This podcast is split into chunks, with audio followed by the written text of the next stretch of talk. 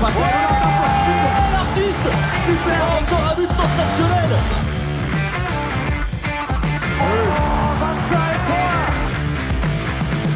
That's a brilliant bit of follow-up play by Mahe. Oh my goodness me, what a shot! Sagosen. Sagosen setter det hen! Han setter den! De er i semifinale igjen! Welcome to the Uninformed Handball Hour. We are in the championship stage of the season. Leagues are finishing up. We've had our first major European trophy of the year in Budapest, where Chris and Brian were in attendance. How are you guys? Hello, Alex. Uh, really good and amazing to have been at an event at long last. It was a long, long wait to be there, surrounded by people. It was amazing. Not going to lie. Well, we'll talk a little bit about that. Uh, we'll review a few of the big, big news stories that have come out over the last couple of weeks. And then the main focus, of course, is the men's EHF Final Four, where four teams will be vying for the brand new trophy that will be presented at this championship. And I have to say, I had huge doubts about that trophy. I thought it looked a bit ridiculous. But seeing it lifted in Budapest, it looked good. It did. What do you think, guys? It did look good. And a few people have mentioned this to me. I think it's a really nice touch for it as well. Like the holes in the net, like that have been created for the tro- so the holes in the trophy, which represents a ball hitting the back of the net. The metal from that is what they make the medals out of, which I think is really cool. So everyone on the winning team actually takes home a part of the trophy, which is really really nice. So uh, an added bonus to uh, the new design there. Really, really nice, but just you need to add as well extremely heavy medals, and they're absolutely massive. Uh, that was some people's slight criticism of the of the medals, but I thought, yeah, for for I was probably the same as you, Alex. I thought when I saw the, the the design of it when they put up that PR photograph a while ago, it didn't look very good. But when you had lights and smoke and some flares and players behind it, and you can see through it, I think there were certain photographs where I thought actually looked really cool. So not bad, but you got to say the men's trophy, the old one with the arm, is really iconic, and uh, you'll miss that one. I think. I still, I think I still prefer the old men's arm one. I think it's definitely an upgrade for the women's trophy. And it is much better than the MVP trophy, uh, which I think was pointed out at one stage, which is just a little piece of plastic holding up a ball. And that is what Anna Gross got. Uh, the for- top scorer. Yeah, the top scorer trophy. the top scorer, Yeah, that was yeah, it. yeah. The top scorer trophy, uh, which uh, I don't know if it will take pride of place in uh, her living room. But what what did you think of the whole weekend? What was the feel? Did it really feel like Vipers deserved it through and through? I think so. I think there's been few events.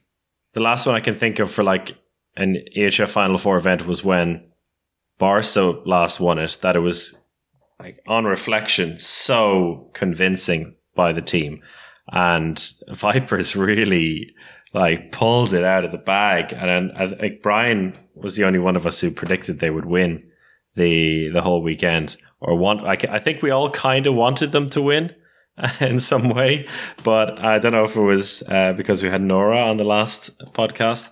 But yeah, they were they were so totally uh, better than everyone else. The, in the semi final and the final, they took early leads. They were pegged back a little bit midway through the first half, and then just stepped it up two or three gears and were brilliant in attack. Katrine Lunde was really really solid in defense. They out ran and outfought everyone. They were incredibly physical, uh, and they just had solutions for every situation. And they had Henny Reistad, who had an incredible weekend 22 goals in two games. It was just phenomenal. It was one of those days where you're like, okay, this, it's not just, you know, uh, hype about a certain player. She's only 22. We've seen her do well this year, but to deliver that over two days, a semi final and a final, is phenomenal. And uh, for that, it's hard to to see anyone else really deserving to win. An epic performance, and it was really funny because you had Henny Reistad, twenty-two year old, being a star, and on the flip side, you had Katrine Lunde, forty-one year old, uh, kind of both of them leading them to that title. And Brian, you were the only one, I think, that actually committed to Brest beating Győr. Me and uh, Chris chickened out of it, but you you you thought that they were doing gonna do it. That was an epic game. I, I want to say, did Brest deserve it? They absolutely did. But what made you think that breasts were going to beat this Győr team? I think maybe someone like uh, Gulldén goes a little bit in cycles, and uh, she said it to me when I met her for this the little special we did for the for social media. I said I was there in 2016 when uh, you won it with CSM Bucharest, and she goes. I remember I said the last podcast, well, she goes, it actually kind of feels like that again the day before the semi final. And she goes, maybe you'll be my good luck charm uh, for tomorrow. and then she, she, I saw her at the hotel and she goes, it, it, it, worked. And then I saw her after the final and she was like, it didn't work. but, uh, so, uh, but yeah, I think probably talking to the Brest players, um, they kind of really laid it all out on the, on the Saturday and then probably didn't have a few extra gears on the Sunday. And they said it themselves that they kind of maybe blew their gas tank on Saturday and kind of you could see that Vipers had looked a lot fresher and maybe that's something to do with the very light schedule that they had. I mean, had they lost, people might have said Vipers didn't have the proper match practice over the season yeah. to, to win titles, but they did seem to have an extra spring in their step. But I really, really enjoyed the whole weekend because it just felt so different to other uh, Budapest events I've been to. And I was surprised also that the, the fans who showed up on Saturday, I was expecting them to be all gone for the rest of the matches, basically. But I think with the year that's in it, the few fans that were able to come to the games turned up on Sunday and stayed for all the games as well. I think because everyone's been so starved of watching live handball, they were uh, very eager to to be there for the games. That it was the atmosphere wasn't too bad, you know. Um, maybe didn't look the best on TV with just fans scattered around, but in the in the arena itself, it was great to hear a roar for goals uh, once again, and not being able to think straight because sometimes it's so loud. Mm. I've missed that a bit. And, and how was that uh, that semi final game? Of course, between Győr and Brest, which was just intense. It was pure tension, pure passion, and you were on the court. Uh, watching these players celebrate and their reactions, but what was the feeling in the stadium and the, you know, the atmosphere? Like i'm just asking because i miss it so much. I just want a bit more. Yeah no it was just uh, it was pure tension you know and uh, i was my main job there was during the game anyway was getting kind of player cam from bench reactions. So sometimes i was missing goals or not really seeing what was going on and just kind of camera focused at the bench but it was very interesting to see someone like Ambros Martín uh, back in the Győr colours absolutely losing his head and uh, sometimes getting up close but in timeouts as well. I mean, that penalty shootout was just, yeah, it was just so typical Final Four. And uh, I really enjoyed it. Super tense and, uh, and a good few surprises also. And some tears as well with the likes of Anita Görbicz retiring. And also Amorim moving on. It felt like almost she was retiring, even though she's not. But the way she was uh, crying at the end, she's been to the club for a very long time and she's she is like the quintessential Győr player at this stage, and her moving on to Rostov next season, it was a a very emotional bronze medal match for them, and they'd never been in a bronze medal match before the final four, so their first bronze medal. They're they're not used to losing semi-finals at all. Objectively speaking, the handball in the semi-final, that one that went to penalties, was terrible. Mm. It was not a good handball match in terms of quality, but it was a really good, tense, like proper semi-final there. And I think that's what uh, made it particularly interesting because neither team allowed each other to. They were so focused on like denying the other one uh, the style of play they wanted to have that they, they were almost more focused on that than actually beating the other team. And so I think penalties was almost the fitting way for that to end, uh, which was not the case with Vipers. Vipers just focused completely on themselves, and I think that is uh, was the the key for them this weekend? I think we do have one story that we could tell uh, from after the final. Uh, there's one player now that doesn't that doesn't like Chris anymore, and that's Anna Gross. Maybe you give us a bit of insight into uh, what happened there, Chris, after the final. Yeah, so uh, and the we had the uh, these pre and post match shows on Twitch, uh, myself and Anja Althaus as the, the experts, so to speak, and Marcus Floth is the host. And uh, one of the questions from a fan after the semifinals was who's the better defender, Anna Gross or Nora Mørk? Which, first of all, is a completely ridiculous question when you're talking about two of the best attacking players in the world and the two best attacking right backs in the world. Um, and I felt that Anja was agreeing a bit too much with what I was saying. So well, she went first this time, and I, I, I purposely said whatever she was going to say, I was going to say the opposite. so she went for Anna and I went for Nora. And at the end of the day, I think I, justified it by saying, like when, uh, like when we spoke to Nora on the podcast last time, when she has this free role, like in a five-one defense, that she is a great defender, and she likes to get stuck in. So I used that as it. Anna Gross then joined us for uh, a drink at the the hotel afterwards, uh, and this was brought up. Then uh, it seemed to pass over very quickly originally. But then about an hour later, we ran into her again, and it seemed like she hadn't gotten over it yet. and so I had to justify myself as she was explaining why, in fact, she uh, is a better defender. And then challenged me to name the two best one-on-one attackers in world handball right now on the on the women's side. And the only hint I got is that neither of them are in Budapest right now, so neither of them are at the uh, final four. I, I, did a bit of humming and hawing. I was really careful about the answers I was throwing out there, but I managed to get both names out there. Uh, in her opinion, and they were Anna Vyakhireva and Bruna de Paula, who plays for Nantes, a Brazilian player. And then it was only when I answered that she said yes. And Bruna de Paula played against me a couple of weeks ago, and I had her in my pocket. So basically, the reason she wanted me to say it is so she could explain how good a defender she was. and then it was all fine. but uh, yeah, I think uh, well, it's funny to to know that uh, the opinion of uh, a random Irishman uh, can stay stay in somebody's mind for so long, particularly when the reason they're getting paid is more for their attack than their defense. so, so who is the better defender, uh, Anna Gross or Nora Mørk, Chris? On record. I, I, I, have to I have to put a bit, bit more research in, and uh, I'll let you know next season. I'm not going to jump to any conclusions now after knowing that uh, these things are taken very seriously.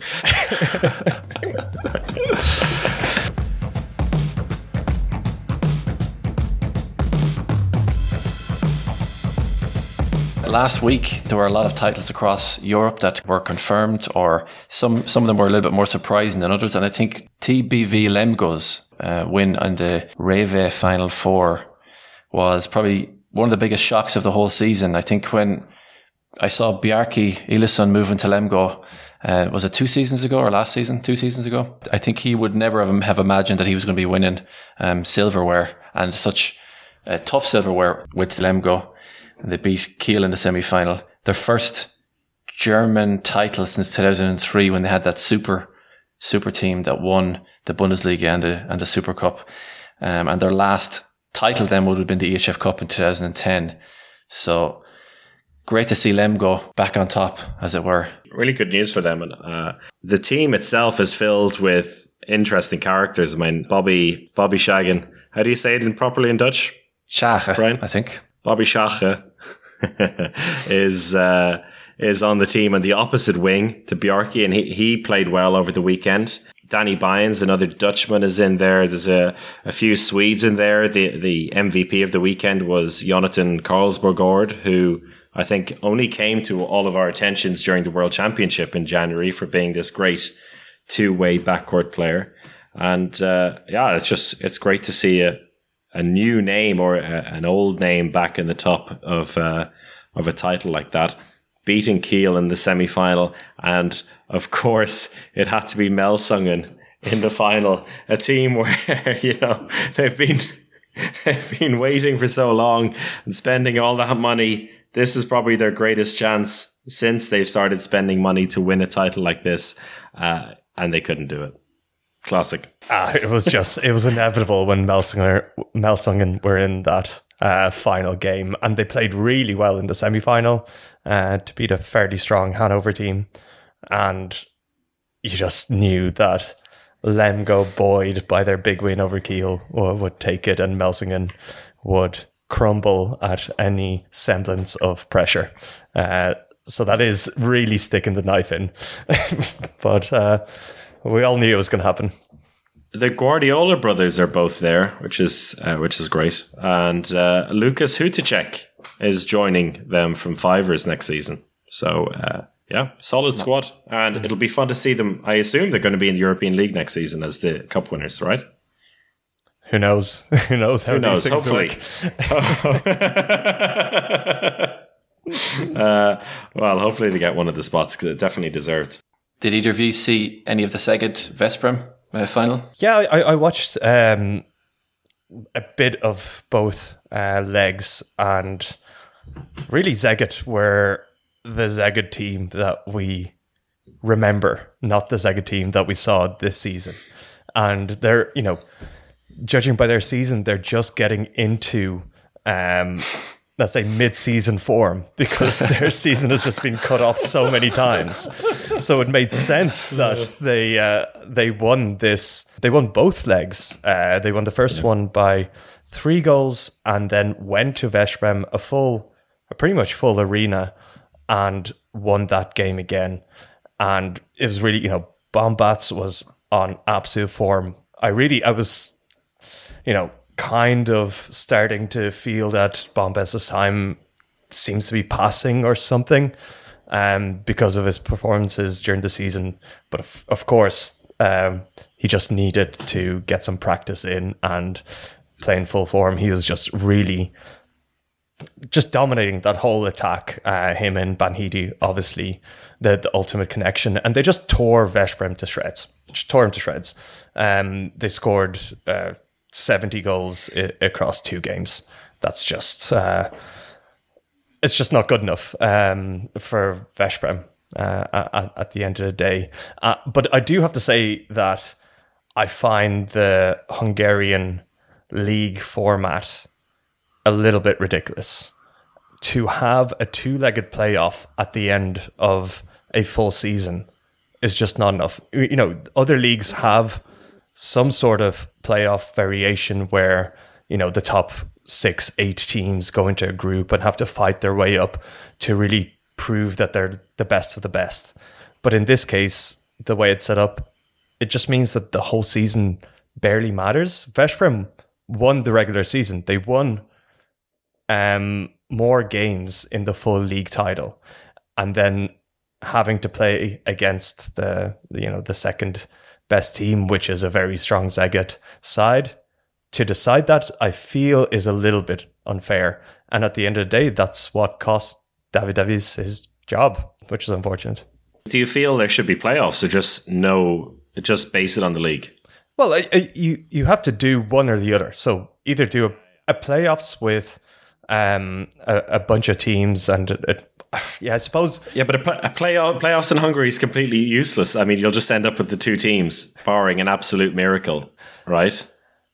Uh, true. I mean, they're basically doing a playoffs, but it's just going straight to the final. they both get buys through the quarterfinals and the semifinals. yeah, yeah, but maybe then in that case have a, a longer. If you're having just one game as a playoff, make them play three or five games. You know, something Ah, so fair. Make them really earn and win it. Um, yeah, and not come down to you know just this these tight two games, um, or just do the league as normally. And, and on the other side of that, which is unusual, on the women's side, they had no playoff this year, which really screwed over Dura because they had one bad day and lost the league. so it's uh, it's uh, uh, odd. Usually they do the same, but I d- I don't know what the reasoning was behind two different formats for the men's and women's. But um, they mentioned that uh, David Davis sacking there, and that is huge news on that side. Um, what do you think of it, Brian? Was it was it a, a situation where not qualifying for the final four, not winning the final four back in December, and then losing the league?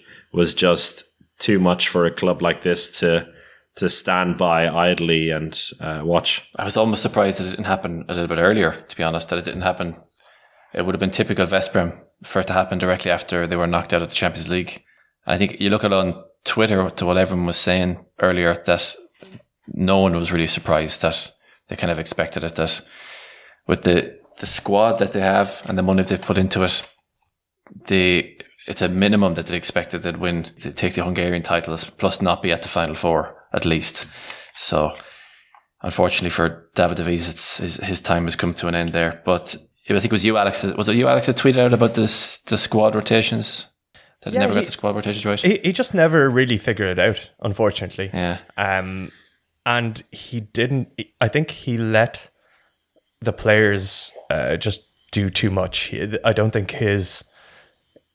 It's either that that he chose that as a system, or he just didn't get the players on board because so many times Barazan and Nenadic and Makeda or even Yakia just kind of do their own things and they really play this one-on-one handball and it just it wasn't tight. It needed to be tight. It needed to he needed to have you know can we even say what is Veszprem's number one lineup after two year two years with this squad basically.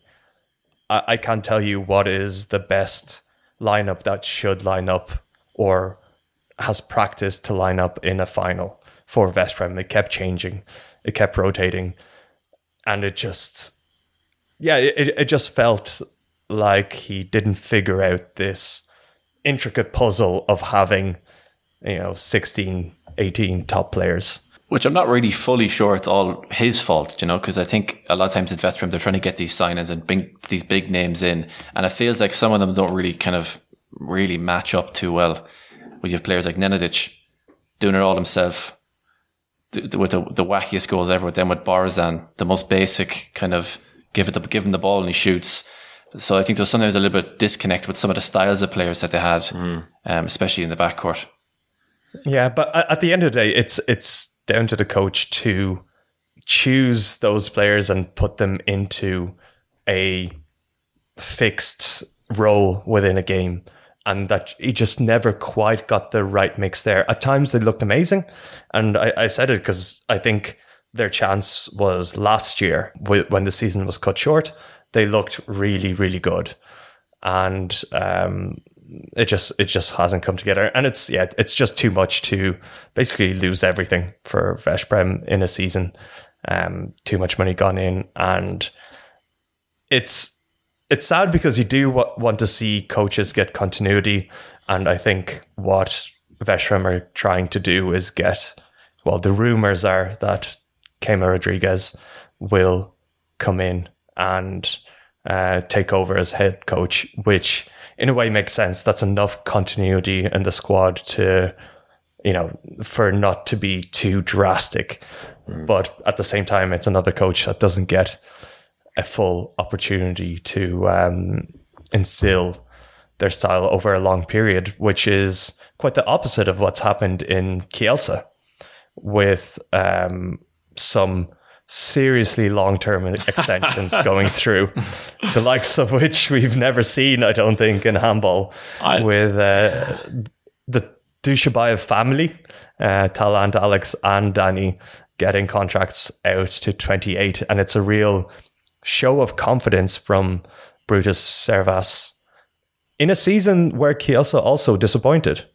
But this is a case of confidence in your coach. Yeah, I think when they got knocked out, there was like rumblings, and I think even from within us about like Talant Dujshebaev's future and whether you know he still would still still want to or whether he still wanted at the club. But this is like seriously long term investment, and you know looking at the so it's Andy Wolff is like staying until twenty twenty eight on this contract. Same with Talant Dujshebaev, Alex for a couple more years, Danny another year on top of that, and you, then you look at the players that are joining as well. Like Dylan Nahi is joining this summer, uh, who just has like taken over uh, recently as like the most exciting left winger in the world. Uh, in 2022, then Nedim Remili is supposed to join as well. And uh, yeah, it's just uh, a really interesting project. And considering we began this season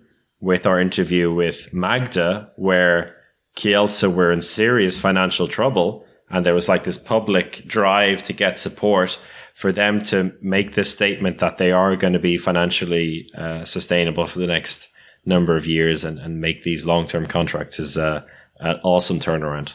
And you, you just have to applaud Bertus Servaas. We we kind of during that interview at the at the start of the season, we were perplexed how um, even though it was his company that pulled out, and it seemed like he pulled out financially, everyone's in Kielce was still fully supportive of him and needed him to be involved.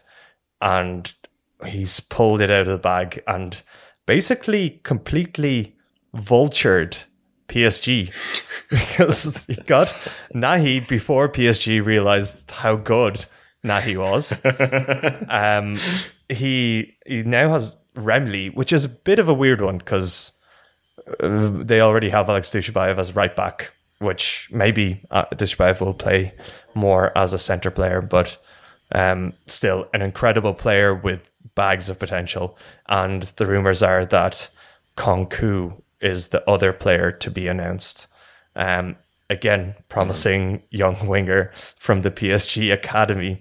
Um, and now he has a little French community with Tournat there in Kielce. Yeah. But I think that's a, it's probably a good segue to get into our Champions League chat and maybe start with PSG. And with this announcement of, you know, the squad being gutted a little bit next season, Hansen leaving the year after, is this a bit of a, a last chance saloon for PSG this year? Uh, it does. It does feel a little bit like that, yeah. Because I mean, I'm not sure what's on the horizon in terms of what signings they have coming in. I don't think there's much. So joining officially, um, Luc Steins, uh, who's already there. So and that that's all they have down for the moment uh, for next season. Uh, Nicola uh, Portner and Bergerud will come the season after. So yeah, not uh, exactly lighten things up there in terms of transfers. So it does feel a little bit like that. And you look at the players that they have already. I mean, there's someone like Viran Morros who'll be looking for his his fourth Champions League title. He's not getting any younger. Nikola Karabatic made his comeback just was it two weeks ago. Um, looking for his fourth title. He's obviously um, we'll see how what his form is going to be like. So a lot of them are getting a little bit long in the tooth. So it does feel a little bit like this could be their their time to do it, and they'll definitely fancy themselves in the semi final, and then probably come up against Barcelona in the final. We'll talk about maybe talk about that a bit later. we do don't want to get too far ahead of ourselves, but yeah, to answer your question, yes, uh, in a in a short way. What's the answer to your own question, Alex? I think it it may be a bit of an end of an era. I th- I still think they have a strong enough squad, and they'll probably pick up a few um, kind of players from the lower French teams that will turn out to be quite good to fill the gaps. Um, but I do maybe this feeling of end of an era might um, spur them to a, a, championship this time, and I think there's that's it's a bit of a weird Final Four layout this year. Um, it, it just has a real strange feeling to it because, as I mentioned, PSG a bit of an end of an era. Barcelona are at the end of an era. It doesn't mean that they're going to go away after. They'll still be amazing, but it is the end of the Xavi Pascual era. And then you have, you know, Nantes and Aalborg who are just happy to be there, to be honest. you know, they'll obviously want to win and they're both capable of causing an upset. But yeah, I, I, I don't know. It, it just feels a bit unbalanced and maybe there's not enough pressure. Um, right now on any team because Barcelona, since Xavi Pascual is leaving, he doesn't have the pressure to win this one. He has the, you know, the passion to go out on a high, but it's not pure pressure that we see with teams like Veszprem and Kielce.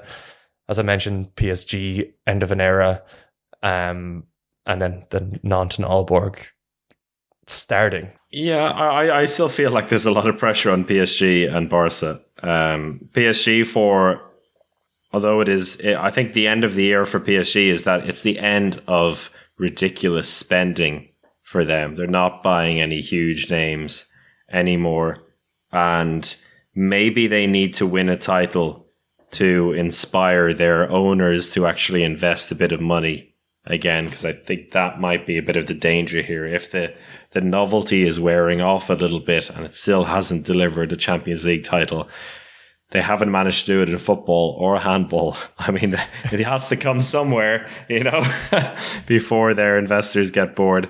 Uh, and for Barca, yeah, I think uh, I, I, think even though uh, Xavi Pascual is leaving, I think he, he still really would desperately want to to go out on a high and for the whole squad, I mean, they have under delivered over the last few years in the one competition that really matters to them. And so I think they they are feeling the pressure in that regard. So yeah. As for Aalborg, it's the begin it's the era hasn't even started yet, the way we've been talking about it for the last while. And I'll, I'll talk a little bit about Aalborg because we're if we're looking at PSG, uh, they're facing each other in the this is the first semi final on Saturday.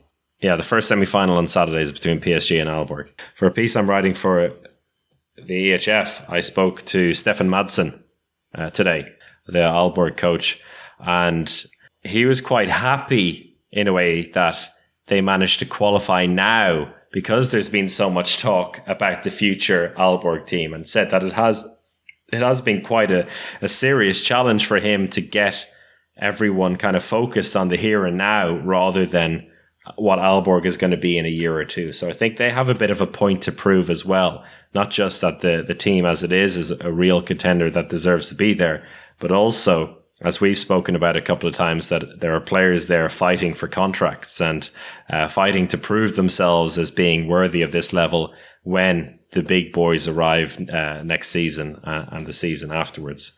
And for me, this feels like the game where we could get the upset. I think we we hinted at it last week, but I feel like Aalborg PSG could be uh, could be the one where we get the upset. We could have it in both, but this one seems a little bit more likely to me.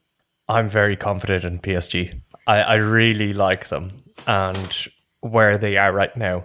And uh, as I mentioned, I, I keep going about this end of an era thing. I think it's a positive for them because they really just I think there's players that want to go out with a bang. There's there's a real love for the team, and they won. Um, so over the weekend they won the French Championship with a 20 goal win over Nîmes, who are a pretty good team, and celebrated it um, on the court there, and they had fans there, and um, Kevin Domas actually had some incredible photos of the PSG team celebrating with the PSG Ultras with flares, mm. topless.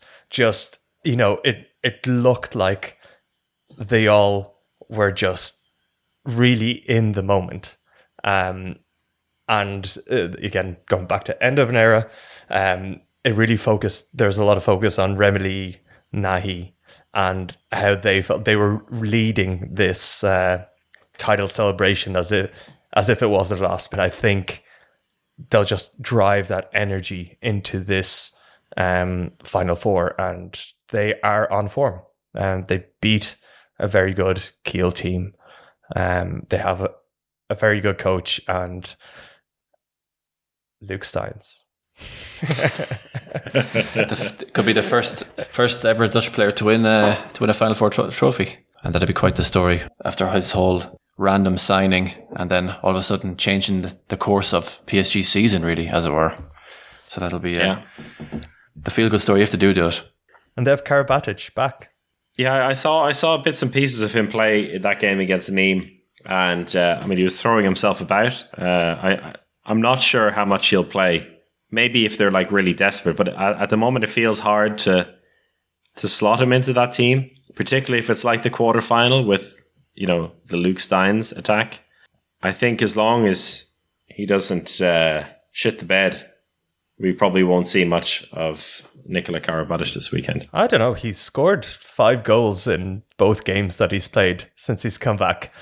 that was Nîmes, uh, a 20 goal victory against Nîmes. I, I don't know. I mean, it would be very much like him to to just go go all in at the final four as well. But um, yeah, that is going to be an interesting question. If it, if it's a tight game in the semi final or the final, who where does the trust go? Hmm? Yeah, if anything, it opens up another uh, question for Gonzalez. Yeah, the goalkeepers. That's that's one area we've talked about with this PSG team a lot over the last couple of seasons. I've always staunchly defended Vincent Gérard. Now I'm going to throw it to you to to, to defend him or, or, or to admit that that is the potentially the biggest weakness for them this weekend. Vincent Gérard has one really good game in him over these two games. He always has, if there's two games in a row, he'll have one game with like 12 to 14 saves and then a bit of a stinker. He just tends to do that.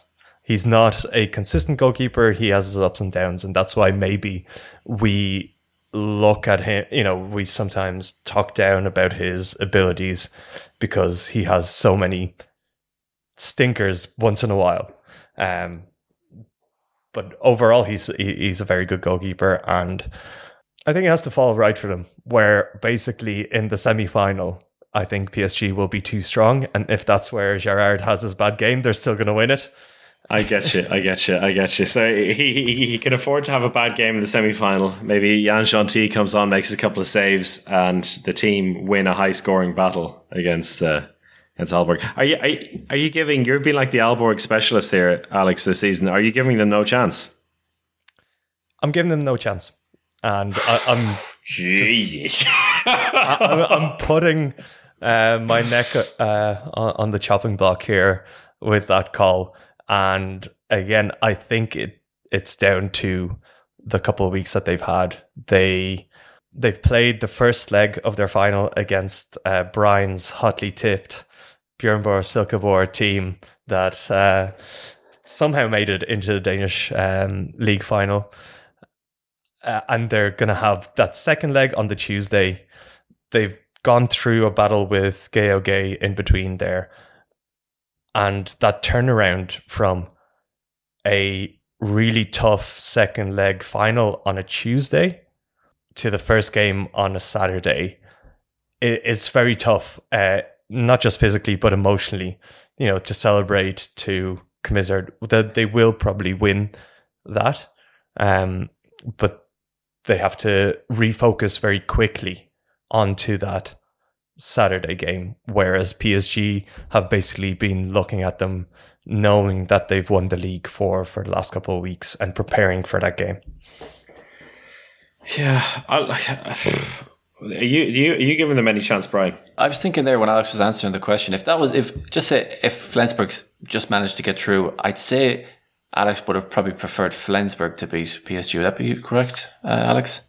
Well, they did it twice this season. Yeah. I'm very big on PSG right now. Yeah, yeah no, I, I don't know. I don't know. I just uh, it was very like I mean it was they were so so impressive when we the against uh, Flensburg, and I think we saw a lot of players really like Sandell and Claar coming out of their skin and just kind of, or play, play, coming out of their skin, playing out of their skin, or maybe coming out of their skin, turn into new people. But uh, kind of, we saw them hit a, hit a new level basically, and um, they're coming into it full of confidence. And I mean, so are PSG after their their their good performance against uh, against Kiel. Um, I don't know. I, I wouldn't say it as clear cut now as Alex. Maybe I think it, I think it could be a very very close game, and it probably will come down to Sandell and Claar were exceptional against Flensburg, and maybe that style of handball suited them very really well. But PSG don't play the same way that Flensburg play, and will it match up as well? Um, it's that's that's probably the big, the big question for Aalborg. But yeah, I, I, I fancy to be close. I don't think it's going to be a blowout by any means. I think you made a good point there about the the styles, and yeah, I, th- I think Aalborg pose a similar threat to Flensburg in some ways, and seeing as these teams haven't played each other this season, uh, all we can base it on is, is, is Flensburg's results against them. But PSG are a different team now. They have come on a long way. They PSG should win. They should win. They always Right, should. I mean, they, they they they always should win. That's the thing. You know, that's what I. It is still the final four after all, and it's still PSG there. That's why I feel like there is a at both semifinals that there is a big window for a surprise. Uh, but Aalborg need to have like a perfect day. Uh, the players that you mentioned, Brian, need to, and Stefan Madsen said something similar. Like they need to express themselves and and be confident enough in knowing that they make the decisions. That's not guaranteed at their first time in Cologne, but a lot of them did just play in the World Championship final in January. So yeah, look, it's uh, it's going to be an interesting one. I, I think they have a, a real chance. Just really quickly before we move on from this, because Alex brought up a thing earlier about maybe the this strategy changing in PSG. And one thing which I've noticed online is when you're asking people for predictions of this final four, I'll, I'd say about maybe 60% of the comments are people saying anybody but PSG. and, uh, I mean, you, so funnily, nobody says the same thing about Barca for some reason, but everyone says the same thing about PSG. Maybe it's a bit more in your face when it came to spending. But do you think maybe if they do go down this route of maybe less ex- exuberant kind of out there spending, that they will become a bit more of a fan favorite over the next few seasons if they kind of rein it in a little bit with spending? Really quickly, we don't have to spend long on that now, but No, the name is really big. quickly. The, na- the name is too yeah, big. it's still the money is still coming from the same place, which I think is the biggest problem. yeah, I think it's also the the history element of it. You know, they while PSG have their ultras and they have real core fans in general. You know, you you do see a fairly small arena that's n- not too full in, in normal times, and it, it seems like a bit of a a fake project because of that. Not saying that PSG don't have fans, but how many would they have had at the Cologne Final Four? I'm talking about no fans. Yeah, well, there will be fans there. There'll be five. There'll be five hundred fans in Cologne, maybe a thousand. You'll find out. Five hundred guaranteed now, which is uh, something. Uh, and as Brian and I experienced, just uh, you know, a thousand or two make a big difference in uh, in Budapest.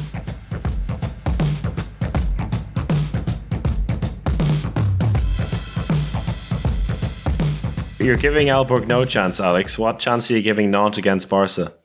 I'm giving them more chance. More than zero. More than zero. okay. yeah, this one's this one's actually more difficult for me because Barca are the better team. They should, as as you mentioned, they should win every game. They're amazing, but Nantes are the kings of upsets, and they just know how to get under people's skin and know how to squeeze out a result. And it's in a semi-final we've talked about it. That's where that's where you beat Barca. And I just I don't know. I don't I have that feeling of anybody but uh, PSG against Barcelona for some reason. I don't know why. I just don't want them to win it so You don't want Barca to win it. yeah Your favorite club in the world. my favorite football club that I've supported since I was eight years old oh my god. I just I don't know. There, there's something about this Barca team that just doesn't do it for me. They're they're just maybe it, it comes down to that whole they're just so much better than everyone in their league and it just feels they're just constantly winning. And even though they haven't done it in a in a Champions League for, for quite a while now, um, it, it feels like it, it would be too easy that they just win everything. I don't want that. So that's that's my take. Okay. Something more educated from from maybe Chris Well, or Brian. what do you reckon, Brian? Uh, we were talking about the pressure earlier, I was thinking if you're going to make like a scale from one to four, who has the most pressure and who's the least? I was probably thinking maybe Barca have the most pressure because I think basically nothing is changing for the club in general. They're still going to be roughly looking to get big signings, stay the way or stay on top. I don't think that's really changing with Barca. Maybe it's, it is changing with PSG. So maybe as it is, seems like their last hurrah from my, from my perspective, seems like they have less pressure coming in. And then I'd probably put Nantes third and Aalborg last in terms of expectancy slash pressure.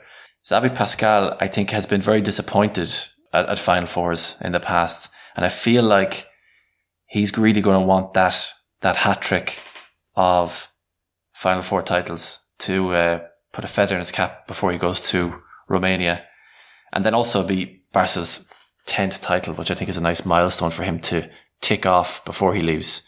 Uh, what was the question? An educated opinion on the game. Is, this is what I'm looking for. What what can Nantes do besides Barca imploding to win this game? I mean, we, uh, we said it a, a million times over. You're going to need, you're going to have to have an, an incredible goalkeeper performance. And Emil Nielsen is looking like one of the best keepers in the world at the moment. So if he does what he does best, and then you have those some of Nantes rough and tumble characters in there who've who really impressed us in the quarterfinals, can stick it to to Barca. Well, they'll, they'll really need all their, their chips to fall in the right place. But I think the goalkeeper defense thing is is going to have to be really incredible. Yeah, but you're dealing with like someone like Aron Pálmarsson. I think he's played more Final Four games than anybody anybody else. I think if I remember correctly, I think that was part of the, the EHFCL quiz. Um, who who do you think was second? Actually, I think it was. Yeah, I think I remember the answer. Pop quiz. Who's second most Final Four games? It's ten games, by the way. The second most. Lazarov? No, Filip Jícha. uh, Mikkel Hansen with 10.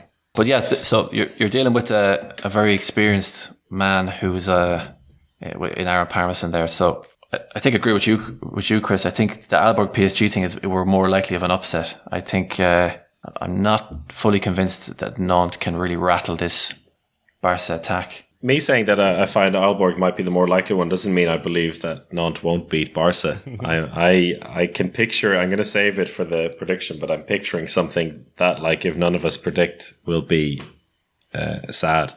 But uh, Nantes, I watched their game against Montpellier, the final league game of the season, over the weekend, and that defense and goalkeeper area that you mentioned there, Brian, was on top, top form. Like they scored so many easy goals because of the incredible defense. Emil Nielsen was in good form. Cyril Dumoulin was in good form. Rock Feliho is back in the squad. This weekend is his last games with the team. They they just seem to be so happy, and I think they come into this with so little pressure. It's going to be a real like unlike the other unlike the the quarterfinals and the playoff games which they won. I think their style of play suits Barca a bit more than it did against uh, Veszprém and uh, Kielce, where they said like the awkwardness was really the difficult part. I think that'll like uh, Barca can deal with that quite well. Yeah, I still have to put Barca as as favourites for it because they do just have the best squad and you know they have to win a bloody title. they have to. It's if this if this team somehow hasn't won over these years since was it 2015 16 they won it uh, last it would be an absolute disgrace and it would be a disgrace if they can't do it but uh, not really they have the tools to hurt them with the like the young players like Aymeric Minne, Briet, uh, Cavalcanti, what's his name, Petr Malbec on the line as well. And then, you know, you got the wings and Kirill Lazarov who just, you know, know every trick in the book. They really do have a, a team that could, could go the whole way this weekend. So one player that uh, people have mentioned as, you know, this is his make or break moment is Dika Mem. Mm. How vital do you think he is to Barca winning it all? And, what kind of performance? Because he always puts in a good performance, but what kind of performance is what he needs to do? I think I remember I said before the women's one that we were, we, I, I think I remember correctly if I said this, or maybe I dreamt it, but I think I remember mentioning, um, uh, Reistad before the, the Final Four as uh, someone who we need to see rise to the occasion and perform. And I think you'll need a, it'd be great to see DKM finally having a performance. If he was watching the women's Final Four last weekend, like uh, a performance like uh, Henny Reistad, we lo- I think everybody loves watching DKM, uh, and he's just he's when he's in when he's in great form. There's no better player to watch just how he he flows around the court. Alex, you're the one who usually makes the big calls on DKM before the EHF Final Four. So I'm, I, really want to hear what you think he's going to do this weekend. He showed in the in the Christmas in Cologne Final Four that like the two sides of the coin, the semi final day and the final day. Um, maybe he is a bit like Vincent Gérard. He uh, can only have one big day, and he's going to have to save it for the final. But I, I if he do, if he can't do it, then when is he going to do it? I know he's still young, but unlike Henny Rice, that that was her second appearance at the event. He's been there over and over again. He's been at World Championships and Euros and all this, and uh, I think he is a deciding factor this weekend. I don't think they can win it without him producing something big. And it doesn't have to be 13 goals big. You know, they have Jure Dolenec also there. They have other players in the backcourt who can deliver.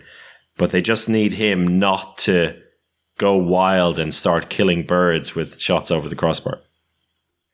That's exactly it. And and what I my second part of the question is what kind of performance does he need to put in to excel? And it's not a 13 goal performance.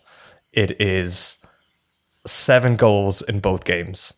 Eight, you know, that kind of consistency is what we want. And I think the way it's set up is that he will tear through Nantes and get his 10 goals, but will struggle against PSG um, because they, I don't know, they really know how to shut down a dynamic but slightly one dimensional player, which is DKM. Because when, when you shut down his, you know, acceleration, he does struggle a little bit. He'll that's why he always excels at the start of games. Um, so I think if it is a PSG and Barca final, then he may struggle, and that's that's the moment he has to really prove it, and we'll need to prove it. I think it's time for the predictions to wrap up because we asked on Twitter earlier on today uh, for people's predictions. So I'll go through some of them really quickly because a lot of people answered. Uh, so I asked for the, uh, the three medalists and the MVP. I'm just going to go for the winners and the MVP from different people. Archie Prince went for Barca to win and Aleix Gómez, the MVP. Gonzalo Balonmano, Barca to win. Pálmarsson MVP. Red Gold Lion. I think that was the one you mentioned earlier, Brian. Any other team than PSG, I hope. MVP Emil Nielsen. Handball Forever. Nantes to win. Gurbindo MVP. Prince Akeem. Barca to win, Cindrić MVP. Team Handball News, so John Ryan, Barca to win and DKM, brackets, it's time.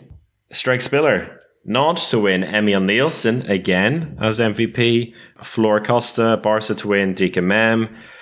Uh, Gendrai Joltan, PSG to win, Mikkel Hansen. Handball Haven, Barca, Aleix Gómez. Who else have we got here? Marek uh, Kapovitsky, PSG to win, and Dylan Nahi as MVP. David Vedica, who went Aalborg to win, and Henrik Møllgaard as the MVP. And I think Henrik Møllgaard can just do a mic drop and walk away from handball forever if that's the case. And there's a, load more. So thanks everyone who who sent in their predictions. Uh, Rasmus Boysen, we'll finish with him. Always looking for a surprise or two. Nantes to win against PSG in the final. Aalborg to win bronze, and Emil Nielsen as the MVP. So My favorite tweet of all those things is the response to Strike Spiller's one, where he has Nantes first, PSG second. Handball Haven respo- uh, responded underneath, well, this would be epic. Cheese slice emoji, eyes emoji. he started something there. Oh yes. So what do you reckon, Brian? Aalborg Nantes final. And uh, Fuck off.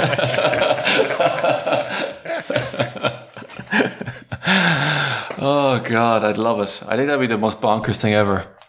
Um, no, I'd probably go Barca PSG final, and I just think it's going to be a. I said it a few a few weeks ago. I think it could be a fairly straightforward final four. So I think Barca to win, and MVP. Uh, why not DKM? Ho- hoping he didn't actually watch uh, Reistad last weekend, going on what you're saying. So don't score 13, uh, 13 goals, just score seven in each game. and don't take my advice, DK. Alex? PSG to beat Barca in the final. Aalborg to claim the bronze medal. and Dylan Nahi MVP because I am on this Dylan Nahi steam train. I was a bit annoyed there when Brian said his joke prediction because that is my prediction. And so, been so many times over the years we've sat there in Cologne thinking, what? How, like on a Saturday evening, how is this the final? How did this happen? And it happens over and over and over again. And I picture it this time around, it's going to be the same way. It's going to be Nantes and Aalborg in the final. And Nantes are going to win with most valuable goalkeeper Emil Nielsen, most valuable player. I don't know. Emil Nielsen. Uh, Emil Nielsen. uh, he probably has to be MVP for them to win, right? They're just such a team otherwise. Yeah, Emil Nielsen MVP and uh, Barca to win bronze. It, it can happen. It, can, it probably won't happen, but it can happen. And that's why we love these events because it has happened in the past and it can happen again. I'm not just saying it to cover bases. I'm saying it because I can actually picture it in my head as another one of those ludicrous Saturday evenings. It's, just a shame we don't have a fourth person on the podcast who just could have picked Aalborg to win, and then we would have been sorted for all the sound bites for next week's. Well, that's why we have to thank the one person who replied on Twitter with Aalborg as the winner. So, uh, David Vediga, thank you for the Aalborg and Henrik Møllgaard suggestion. All right, so we'll wrap it up there. Uh, we'll find out very soon who is going to be the champion. Uh, it's on Saturday and Sunday this weekend with our friend Tom O'Brannagain on the mic on EHF TV. Enjoy it, and we'll talk to you shortly afterwards. Goodbye.